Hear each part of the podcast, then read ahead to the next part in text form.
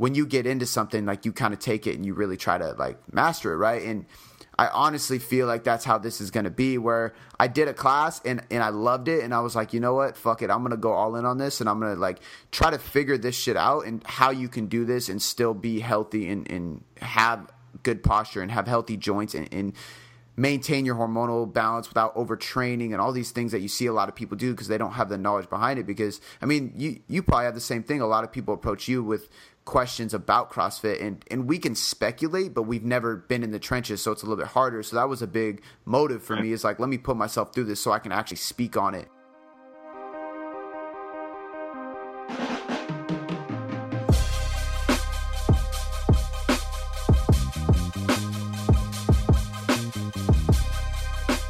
Um, so we talked a little bit yesterday about um, your experience with with CrossFit. Obviously, you joined CrossFit. Um, not sure how I feel about that uh, at bro, this point in time. Bro, but I had um, so many people message me and they were like, "Dude, what the fuck? Like, you're jumping into CrossFit? Like, but I think, and I think it's one of those things too, where like I, I'm a big, especially with people in the business realm. Like I, I, don't, I'm not like a business coach, but I am helping a few people um, with their like fitness business and stuff that are just like starting out at the beginning. And, and one of the biggest things is I tell them was like you have to push yourself and your body harder than you expect your clients to, not just to show them that you're living it, but I think there's like, and you probably realize this with the kettlebell cert, right? Like there's something that happens mentally when you push yourself past a limit that you thought was possible especially in like an uncomfortable place like conditioning wise or or if it's like fighting like MMA and stuff and that's why I'm a big proponent of those things. So for me it's been like the last this whole year has been like trying to search for that thing and there was things I tried by myself and it just wasn't working. Fighting uh, the the boxing was great and it worked for a while but I just needed something more metabolically taxing that just really fucking that I didn't want to do and I was like, man, this could be it. Um, yeah, I think that like uh, I think that pushing yourself to to an extent obviously is is a really good thing. Um, I think that for me personally, like you know how you do it is is everything. Um, you know, and, and, we talked a little bit about you know how you were uh, how you were training, and I was just like, dude, fuck that. Like that, you know, to me, to me, it doesn't it doesn't necessarily uh, make sense. Um, but at the same time, like you know, like I tell like I tell some of my clients, man, like, you know, people love, you know, certain like spin classes, you know, Soul Cycle is, is just taken off and, and people really love it. Um, and, you know, they, they heard our review and, you know, they automatically think that, you know, I'm just like totally against it, um, which is the exact opposite, right? Like, I believe in whatever gets you moving, whatever like allows you to have fun. Um, like, do it, you know, just do it in moderation and make sure that you're doing the things to keep yourself healthy and then you're not fucking yourself up in the long run. Um, so, but you know, I mean, obviously, I don't, I don't have to tell you that. Uh, but more importantly, I think that I, I would like to talk about, uh, or not necessarily more importantly, but just to take a, a different uh, direction with with this conversation as to where it could go. Um, as to what I'm more interested in right now at, this point in time is the switch up in fundamentals that uh, that you're used to, right? Because I've I've dived into, I mean, very briefly into powerlifting and um, you know specifically the clean and the snatch. Uh, your your grip on the bar and your position with your shoulders is totally different than what we are used to with deadlifting, right? We're used to packing our shoulders back, um, creating a, a, a, shit ton of, of tension and lifting, you know, a, a heavier load. Um, but when you're getting into the snatch, right, like your shoulders have to come forward. It's almost like you're breaking the bar with your index fingers instead of your pinkies, um, because it allows for uh, that rotation when when you come up. And so when you're used to packing your shoulders back and creating a ton of tension on the bar before you start, and then going into the snatch where your shoulder position is totally different right? Like what what was your experience with that? So I think that was probably the most well, one of the most difficult parts. Like conditioning wise, like a couple of the workouts so far were pretty bad, but trying to get myself in a position that technically is not functional from a, a like a healthy posture and general living standpoint was probably the most difficult thing. Because like you said like you're almost in like a completely protracted shoulder girdle. You have to actually arch your neck up versus packing the chin. So i really was yeah. uncomfortable even putting myself in that position and it was hard to retrain my brain. But I, I literally so we did uh like I told you we did 20 minutes uh, find your one rep max on snatch and I just threw 100 pounds on the bar and I was like I'm just gonna practice that so I literally right. sat there just trying to manipulate my body, and it was nice having a coach who has been a national level Olympic lifter there. So I will say that it's a little bit different than the typical CrossFit. Um, yeah, for sure. But that's the key, right? So like my accessory work and everything is changing because I know that I need to. I was already pretty good about having a lot of rows and posterior chain stuff, but now more than ever, just to stay healthy. And if you look yeah. at so in, in and you said this during the kettlebell uh, podcast, and I wanted to chime in, but I just waited for this one. Is like you said, when you get into something, like you kind of take it and you really try to like master it, right? And I honestly feel like that's how this is going to be. Where I did a class and and I loved it, and I was like, you know what, fuck it, I'm gonna go all in on this, and I'm gonna like try to figure this shit out and how you can do this and still be healthy and and have good posture and have healthy joints and, and maintain your hormonal balance without overtraining and all these things that you see a lot of people do because they don't have the knowledge behind it because i mean you you probably have the same thing. A lot of people approach you with questions about CrossFit and and we can speculate but we've never been in the trenches so it's a little bit harder. So that was a big motive for me. Is like let me put myself through this so I can actually speak on it. Um, and then I have uh, multiple clients who do just nutrition with me and they do CrossFit. So it, it helps from that perspective too because one of the biggest things I already noticed and I already implemented is more carbohydrates. Because I was like, if I'm going to be training this hard more frequently, my cortisol oh, is going to get shot if I don't bump my carbs up right away, right? So like. Sure. My even my like usually I'm not like a huge component of post workout carbohydrates like it's not that big of a deal. You should probably get them before and make sure you get protein before and after. You're gonna be fine.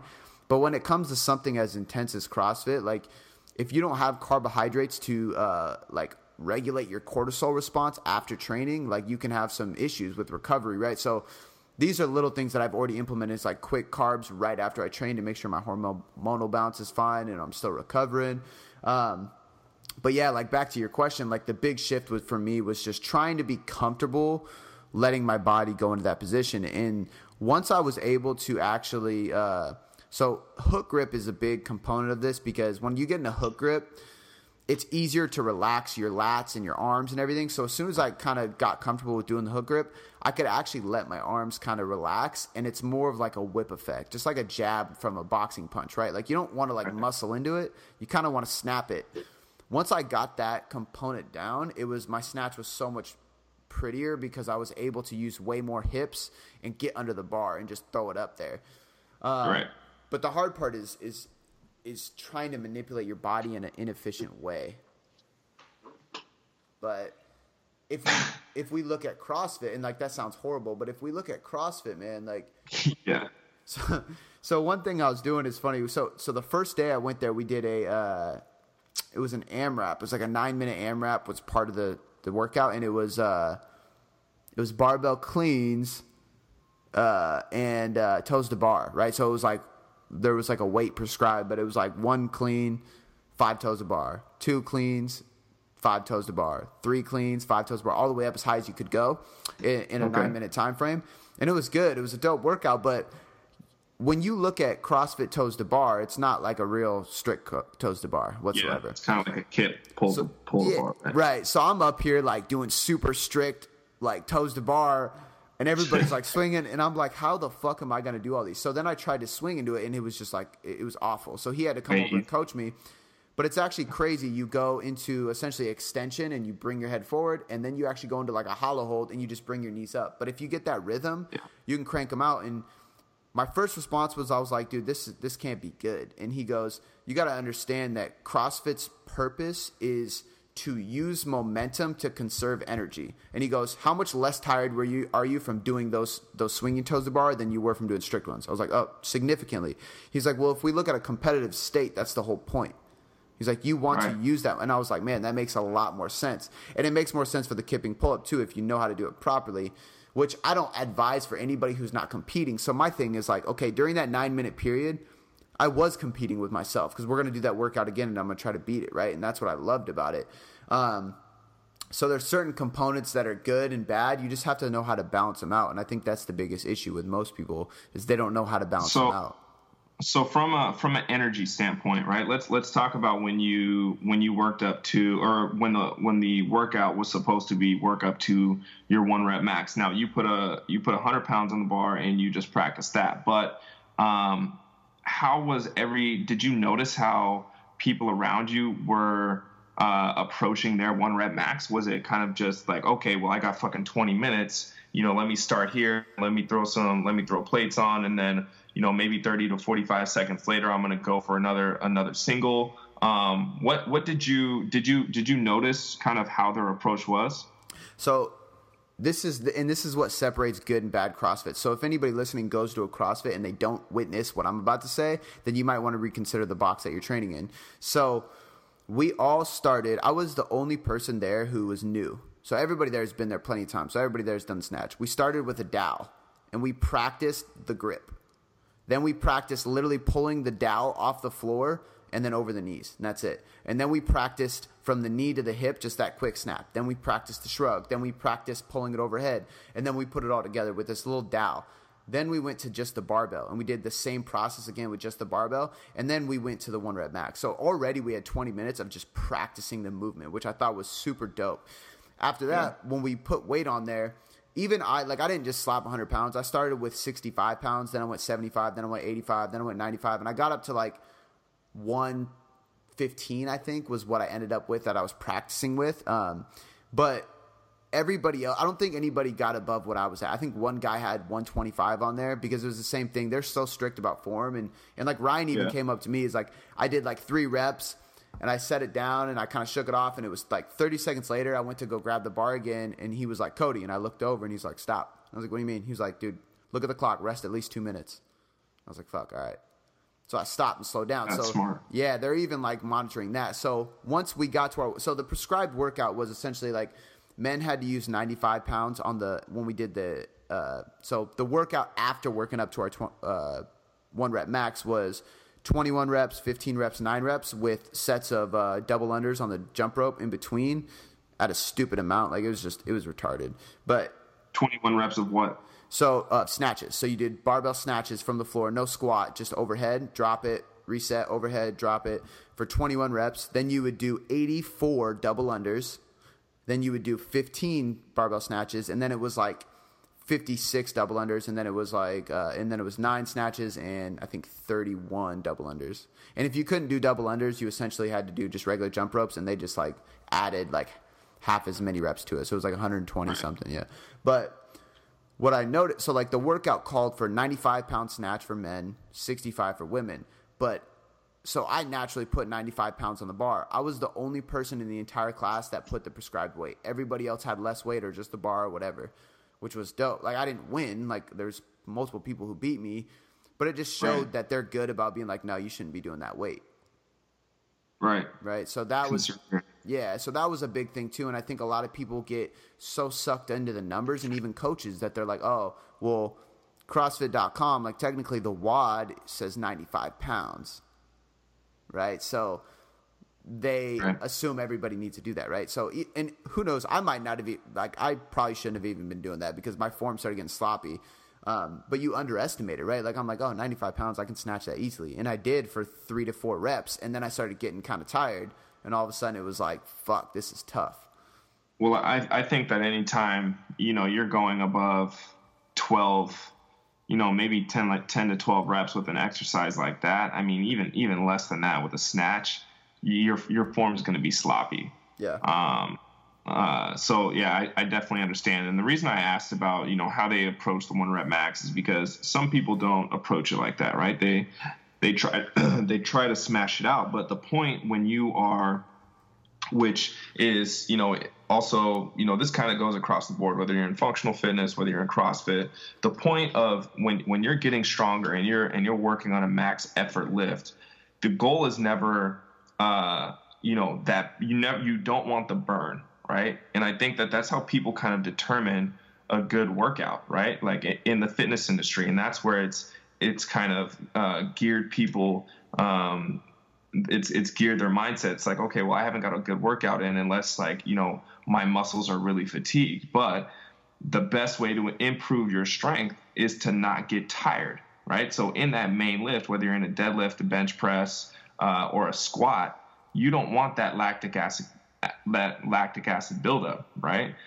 Um, so you, actually want to be fresh. So that's why working to that 80, uh, that 80 to 85 percent effort and just doing like doubles, um, triples, or even you know four reps at a time, and then you know resting a couple of minutes in between is so beneficial, and that's what gets you stronger faster. Not necessarily working up to 90 percent and then trying to get you know five reps in and feeling like you got a uh, a really good workout because that's not the point of getting stronger and working up to a one rep max or a three rep max or a five rep max. Does that make sense? Yeah, absolutely. And I think that's what people need to take away is like, if we look at this from a sport perspective, powerlifting is meant to build the best one to three rep max. Like we understand that.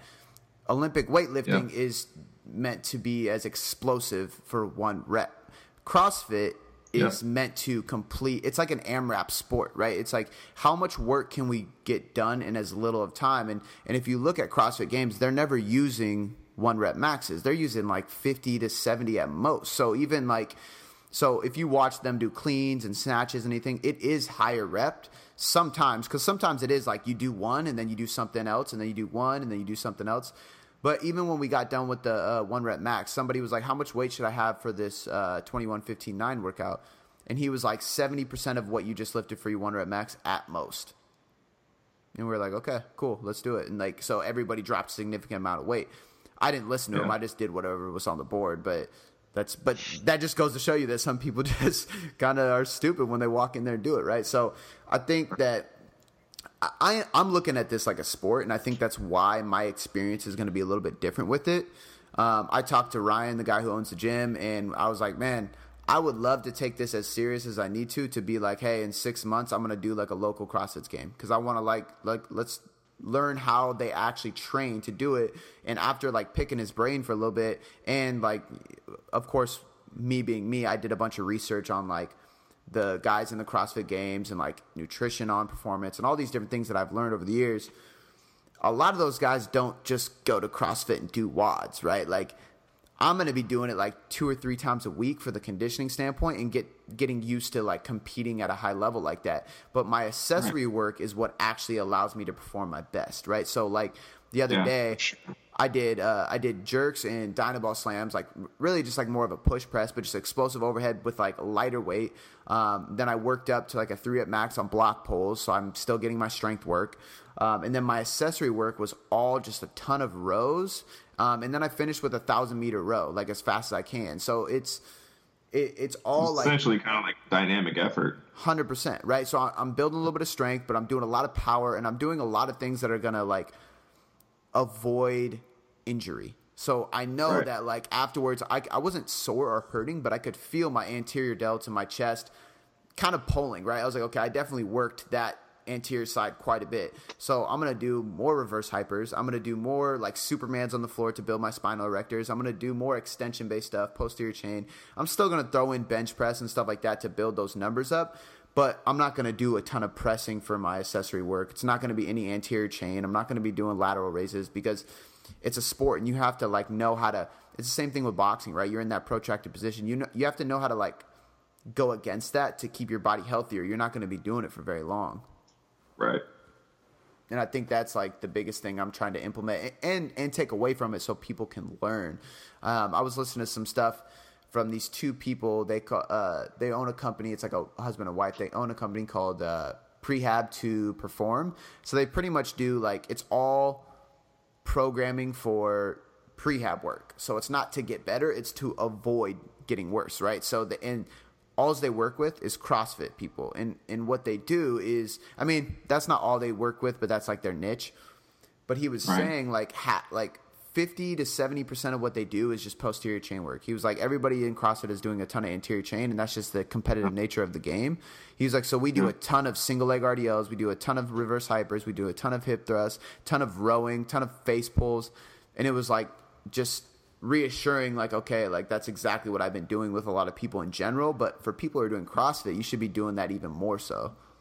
Yeah. I agree.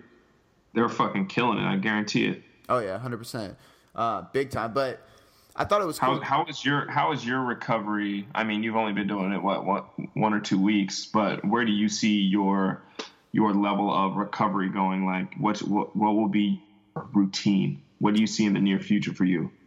So, I am definitely like I'm good. About, like I sleep eight to eight and a half hours a night easily. Um, I could definitely right now you do. Yeah, well, yeah, right.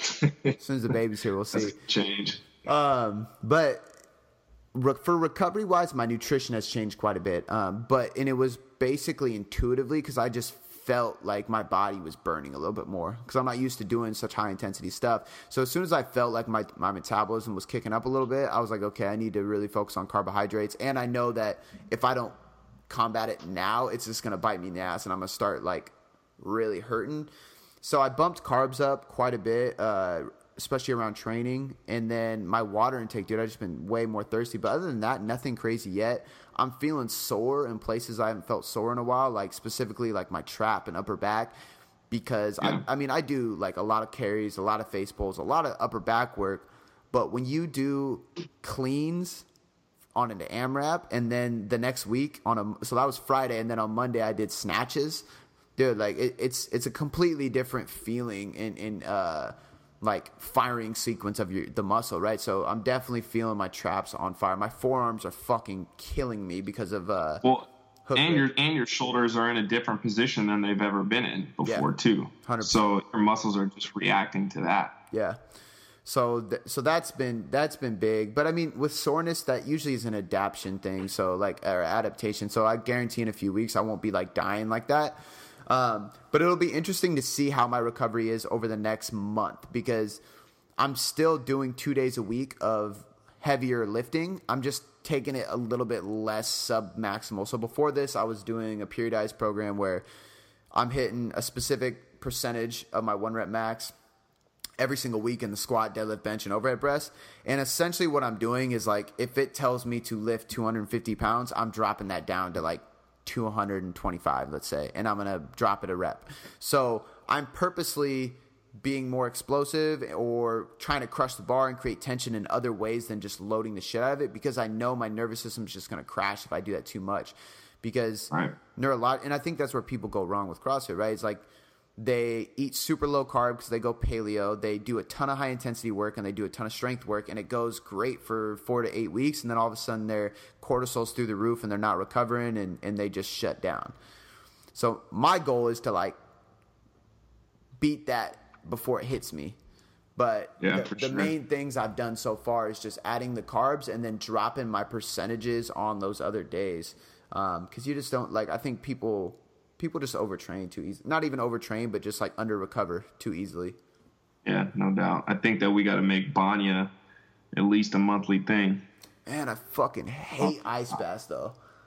but yeah, I agree. I already, well, you don't even necessarily ice bath. Yeah, I already thought about that though. I was like, I definitely want to start incorporating some form of like whether it's soft tissue work or just like that that one's huge because it's such a nervous system thing too, going from hot to cold, which is yep. probably even yep. more beneficial. Um, so I definitely agree because my thing is this too, like.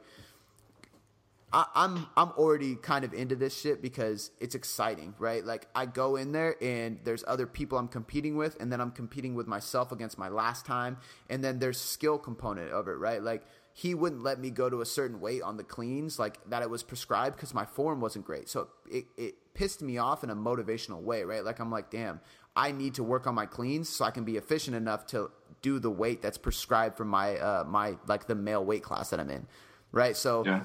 But the issue with that is my nature goes, okay, go hard, like practice more cleans, do this, train, train, train. And I think that's where people go wrong. So learning the balance of that is going to be the biggest key to to try to do it because at the end of the day, we can't stop people. It's just like you said with Soul Cycle, right? if Soul Cycle is the cool, fun thing that's going to allow people to get moving, they're going to do it whether it's recommended or not. Right? So yeah, sure. the same goes with CrossFit. And that's why CrossFit is blowing up. So learning how to manipulate it so you can last longer and continue to get the benefits is going to be the biggest thing. And that's why like people like Kelly Starrett are growing so much is because they took that approach in CrossFit. Yeah. Let's let's talk about uh, footwear really quick. Um, because this is, I think, something that's not really talked about a whole lot. Um, but with CrossFit, you know, I've I've watched the CrossFit games before. It's super entertaining. Um, uh, I, I might be pretty judgmental when I do watch it, but it's uh, it's fine. Um, when you know, and, and from what I've seen, you of course, powerlifting shoes are necessary when you are doing cleans or uh, jerks or snatches, correct? Do you do you wear powerlifting shoes? So I do when it's maximal work, and I, I so I was in there in my uh, my my Nike uh, they're like the free trainer 1.0, so they're really flat looking ones, the white ones, and yeah. uh, they're they're like minimalist style shoe. And I started working up to my one rep max in the snatch, and, and Ryan actually had me put on his Adidas Olympic lifting shoes for that because he was like, "You're not going for like time right now. You're working on a max effort lift. Like you should be wearing these because at the end of the day, once again, it's about efficiency." So I understand that these are like a crutch. So the general population, maybe not. He was like, "But if you're gonna compete and you're trying to create the most efficient lift, you should be wearing these, right? It's just like right. it's just like a, a, suit for powerlifting. Like that's like lifting, right? You know what I mean? And it's just like the whatever you need to do in a sport to make sure that you're performing optimally in that. And then as soon as that was done, he had me take them off and wear my normal shoes again. So, but and, and that's the thing is you can do that in training, but how about a competition, right? Because I've seen these guys. Um, uh, I think they were doing like heavy cleans, and then they would go on like a 800 meter run, and then come back do more cleans, right? But they they stayed with the, they stayed in their powerlifting shoes, which I was like, Jesus Christ, like you know, I don't know if those are the best thing to to be running in.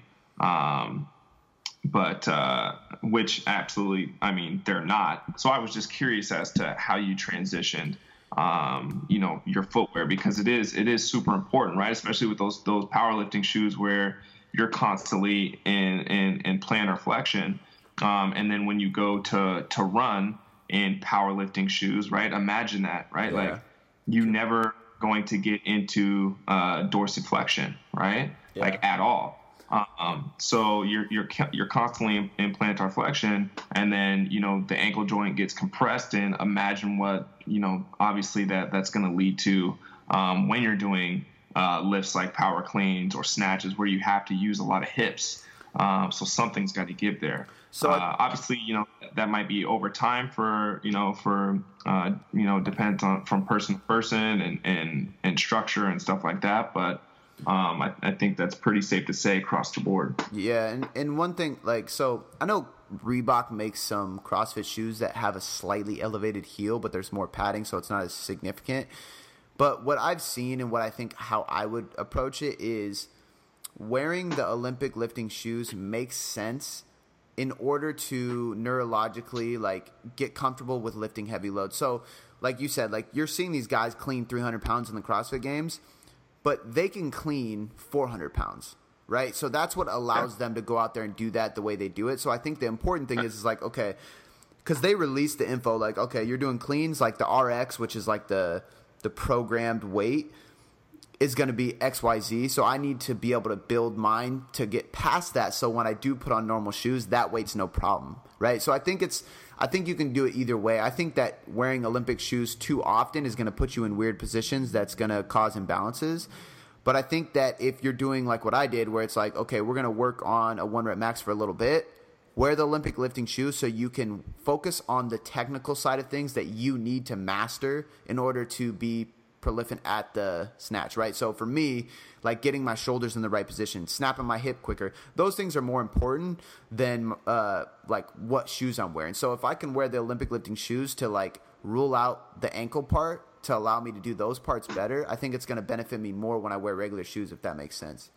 Yeah, no doubt, no doubt. Because yeah, I, I, you know, I was just going based off of an obs- observation that I had watched during the CrossFit Games, um, and and I look at it now. I wasn't aware of it then, and I, but I look at it now, and I was just like, man, like you know, those that has to be there has to be some cause and effect there. But you know, with with that being said, uh, I'm sure that these elite level athletes are, you know, they're doing prehab, they are doing even rehab, uh, or you know, while they recover in between uh, training sessions, that you know they're they're making sure that uh, they're being taken care of. But um, you know, I was just I was just looking at the the the workout, and I was just like, Jesus Christ, you know, two to three reps or something like that on uh, on heavy on heavy cleans, and then you're going on an 800 meter run, which some of it was uphill. I think it was in a stadium or something like that, and then they come back down. I mean, and they were yeah. just training forever, and I was like, God damn, like it must suck to run in those shoes, especially after doing heavy cleans like that. But I, I think yeah, like. I because when I was watching uh, the recent one, I watched the the it's like the 2017 like fittest man on the earth or whatever. A lot of those people were not wearing Olympic shoes, but I think it comes down to this too. Like if if I asked a CrossFit competitor in the games if he was worried about the imbalances that will be created if he runs in those shoes, he would be like, "No, I don't give a shit. I'm worried about winning." Yeah right? Yeah, and I think that's where sure. people take it wrong. They watch the CrossFit games and they go, "Oh shit, I'm supposed to wear those shoes," and then they start wearing them and they create imbalances. And it's like, well, dude, like you're not getting hundred thousand dollars for winning a competition right now. You're just average Joe who's going to CrossFit. Like you probably shouldn't be wearing those. So I think right. I, I really, really think it depends. And like I said, nobody in the CrossFit class that I was in was wearing them at all. Um, Ryan came over to me and told me to wear them because he was like, "You really need to work on the technical side of the snatch. So wear these shoes yep. to make it a little bit easier on yourself right now." And I was like, "All right, cool." Yeah. Which I think is a big component. For sure. So what's your what's your goal? What's your ultimate goal with with doing CrossFit, and uh, how long do you see yourself doing it? I'm gonna do it for 90 days. I think I'm a big believer in the whole 90 day thing. So like, regardless, I'm gonna unless like if if there's detriments from me doing it, I'm obviously gonna stop. I don't see that happening because I'm aware of my body. Um, and even in like when I was doing stuff, even with the snatch, toes bar, and everything, I did. I was clueless at the beginning and instantly got it by the end of the session because I'm aware of my body. So I'm gonna give it 90 days to see where I go. The number one reason and goal for me is to make myself uncomfortable. Like I am, and I get this purely from a business standpoint. I am way more productive and. Uh, successful in my business when I push myself physically in some way. When I started boxing, business took off. When I start this, I guarantee the same thing's gonna happen. When I go to on trips and I do crazy shit with my coach and the group of guys, I always have breakthroughs, and I and I I find that that's needed in some way, shape, or form. Whether you're making yourself uncomfortable through meditation or relationship or your body or your business or whatever, I think that it's crucial to do so in some avenue, and this is just my way of doing it.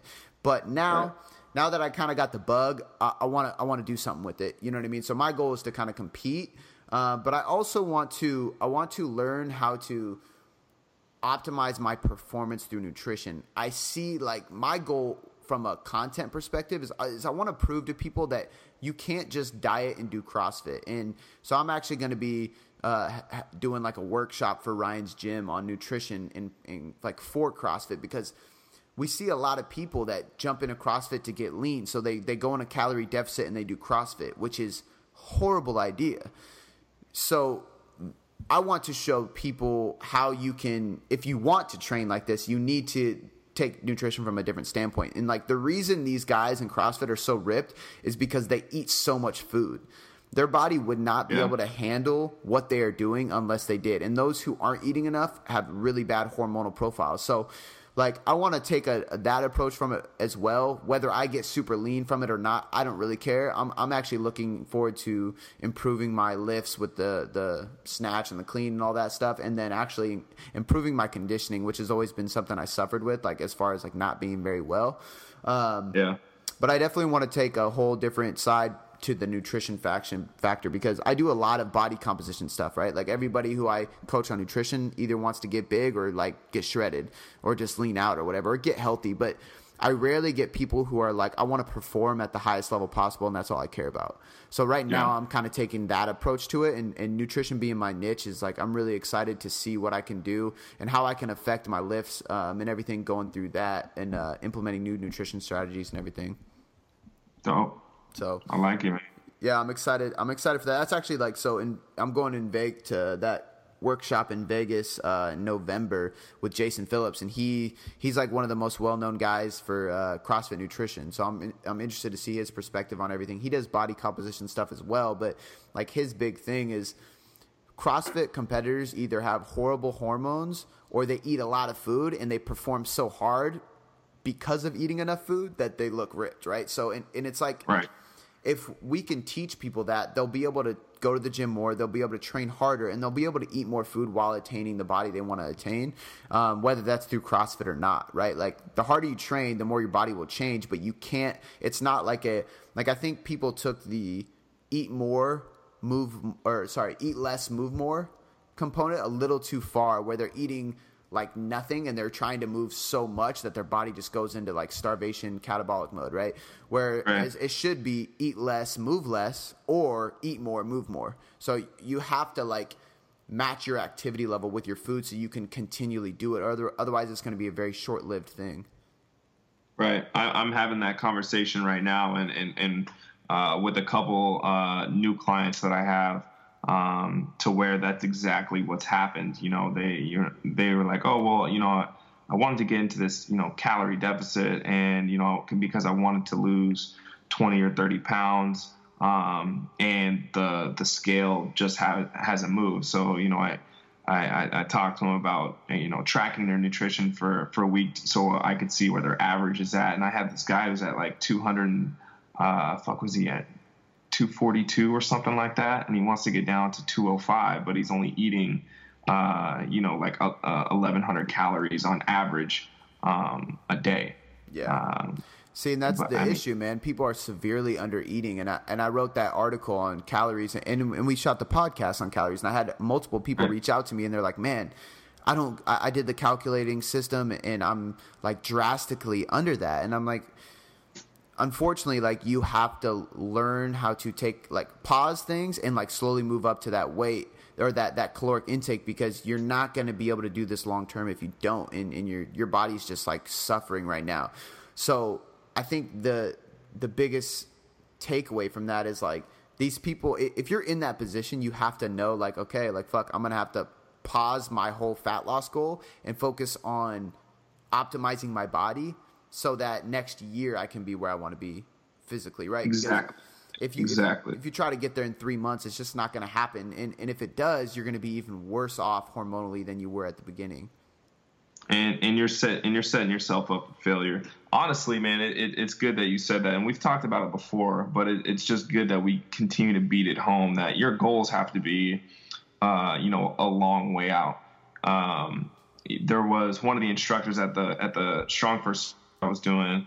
Uh, his name is Czar, and uh, he's from dude from New Mexico. I mean, I had no idea how old he was. If I was to guess, I would say late 30s, maybe 40 years old. And uh, Luca came up to me at the end of day three, and he was like, "How old do you think Czar is?" And I, so I told him, I was like, oh, "He's probably like in the range of like 38 to 40 years old." And uh, he said he was like, "He's 52."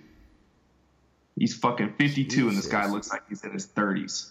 I mean, it, it, was it was like unreal. And so for me, I was like, wow, like you know what I mean? Like I'll be I'll be 30 in in a couple of years. Um, and then, but like you know, really, you know, in, in relatively, you know, 40 40 not uh, necessarily incredibly far away. So I was like, man, like you know, just when I get to 30, you know, what I mean, like how am I gonna look?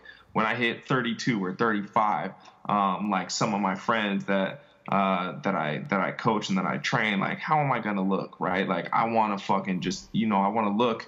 I want to look young. I want to look lean. I want to be. I want to have a high energy level. You know what I mean? So like those are the things that I think about. Versus okay, well, you know, how am I to look uh, come New Year's or you know whatever.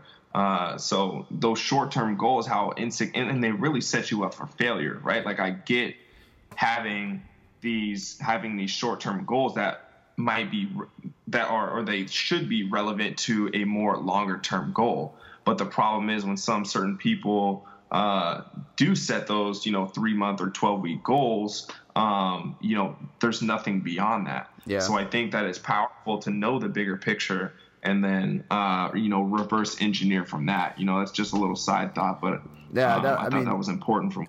I had a big insight with that as soon as I found out Shannon was pregnant because I knew I was going to have a child. But I think this is like one movement, like continuous movement is going to lead to that. But two, this is like my problem with the if it fits your macros crowd. Like macronutrients and calories are, and I'm writing articles about this right now. It, it dictates your fat loss, absolutely.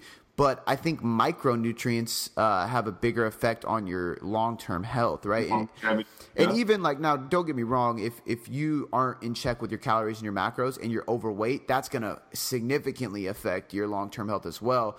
But if we're putting a ton of processed stuff into our body, then it's just it's not going to pan out for our skin and for our hair and the way we look, like you said. So if you look at like um, I don't know if you know who Mark Sisson is.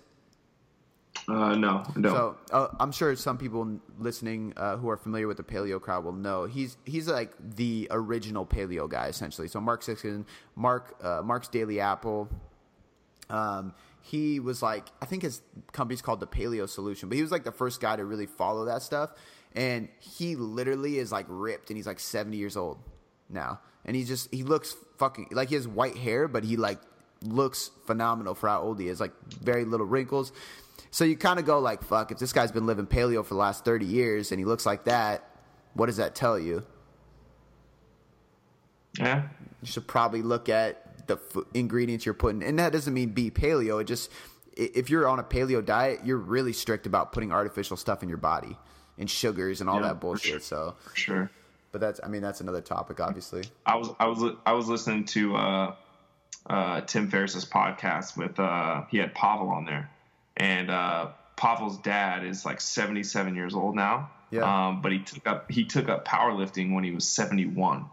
Um, and since then he put on like he said he put on like 20 25 pounds of muscle and he was like when you look at him from the back he looks like he's like 40 years old but i'm sure you know i mean just from changing his lifestyle from you know maybe being said i don't know what his lifestyle was like before but you know, even just in the Russian culture, right? Like I don't think that they eat too much processed stuff.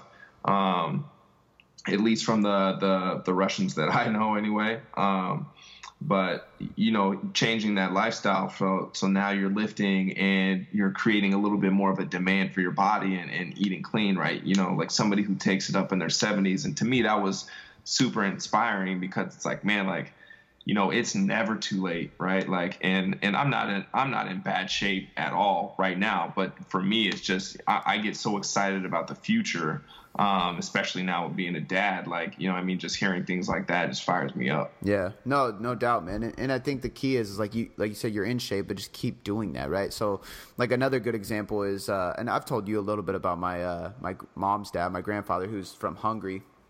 That dude's like unbelievable shape. He always has been. He's he's been traveling the world. He so he's God, he's 70, 70 something, and he is doing like backpacking around the world with uh, his wife. And he, this dude is like shirtless, climbing up a mountain, and looks fucking super lean. Like you can still see his abs. He's like has pictures of him knocking out pull ups, and it's because he's lived his whole life like this. But recently, yeah. unfortunately, um, we found out that he has uh, uh, colon cancer and uh, no, I'm sorry, not colon cancer, uh, testicular cancer. Is that it? Okay. I'm gonna I'm gonna yeah fuck that up. I mean, they they both exist. Right. Okay. so it's it's testicular. Then that's what it's called. So, uh, but essentially, um, and you know, it's funny. If I'm wrong, my mom's gonna text me as soon as she hears this because she listens to every fucking podcast. So, uh, but he is going through chemo and, and they're like warning him, right? Like, you know, like with chemo, you're going to be like down a lot or and I don't even know if it's a chemo whatever the treatment is uh, the radiation treatment. So essentially they're like you're going to be kind of down and out like expect like really fatigue low energy like you're not going to want to do stuff. And this guy's sending us pictures of him hiking and kayaking and doing all this shit and he's like I feel great like no worries like I'm getting through it and we're just like, holy shit, man! But it, yeah, I, with somebody like that though, how much of that is just mind over? I don't know, you know, either he's way, conquered so much. Yeah, yeah. Either way, it, it, it, to me like everything he's done over the years, from training to health to travel to all these things to better his life, like play into that of why he's able yeah. to do that. Yeah. So, which has nothing to do with CrossFit. I think that concludes the uh, the episode, man. It was uh, it was good to hear your insights and hear somebody who's actually been through the experience. Um, you know, I, I, mean, I've talked to several people, but uh, obviously we went a little bit more in depth, man. That was dope. So I look hearing more, um, you know, about the the next 90 days for you, and um, you know, obviously hope that it works out for the best, and then. Uh, maybe you wake up and uh, we start training with kettlebells and shit. So we'll see. we'll find out. All right, man. If you love the Mind versus Muscle podcast, want more free content, and you want to support the movement, share this podcast and leave us a five star rating and review. To get your questions answered on the next episode, see the show notes for our social media handles and hashtag Mind versus Muscle.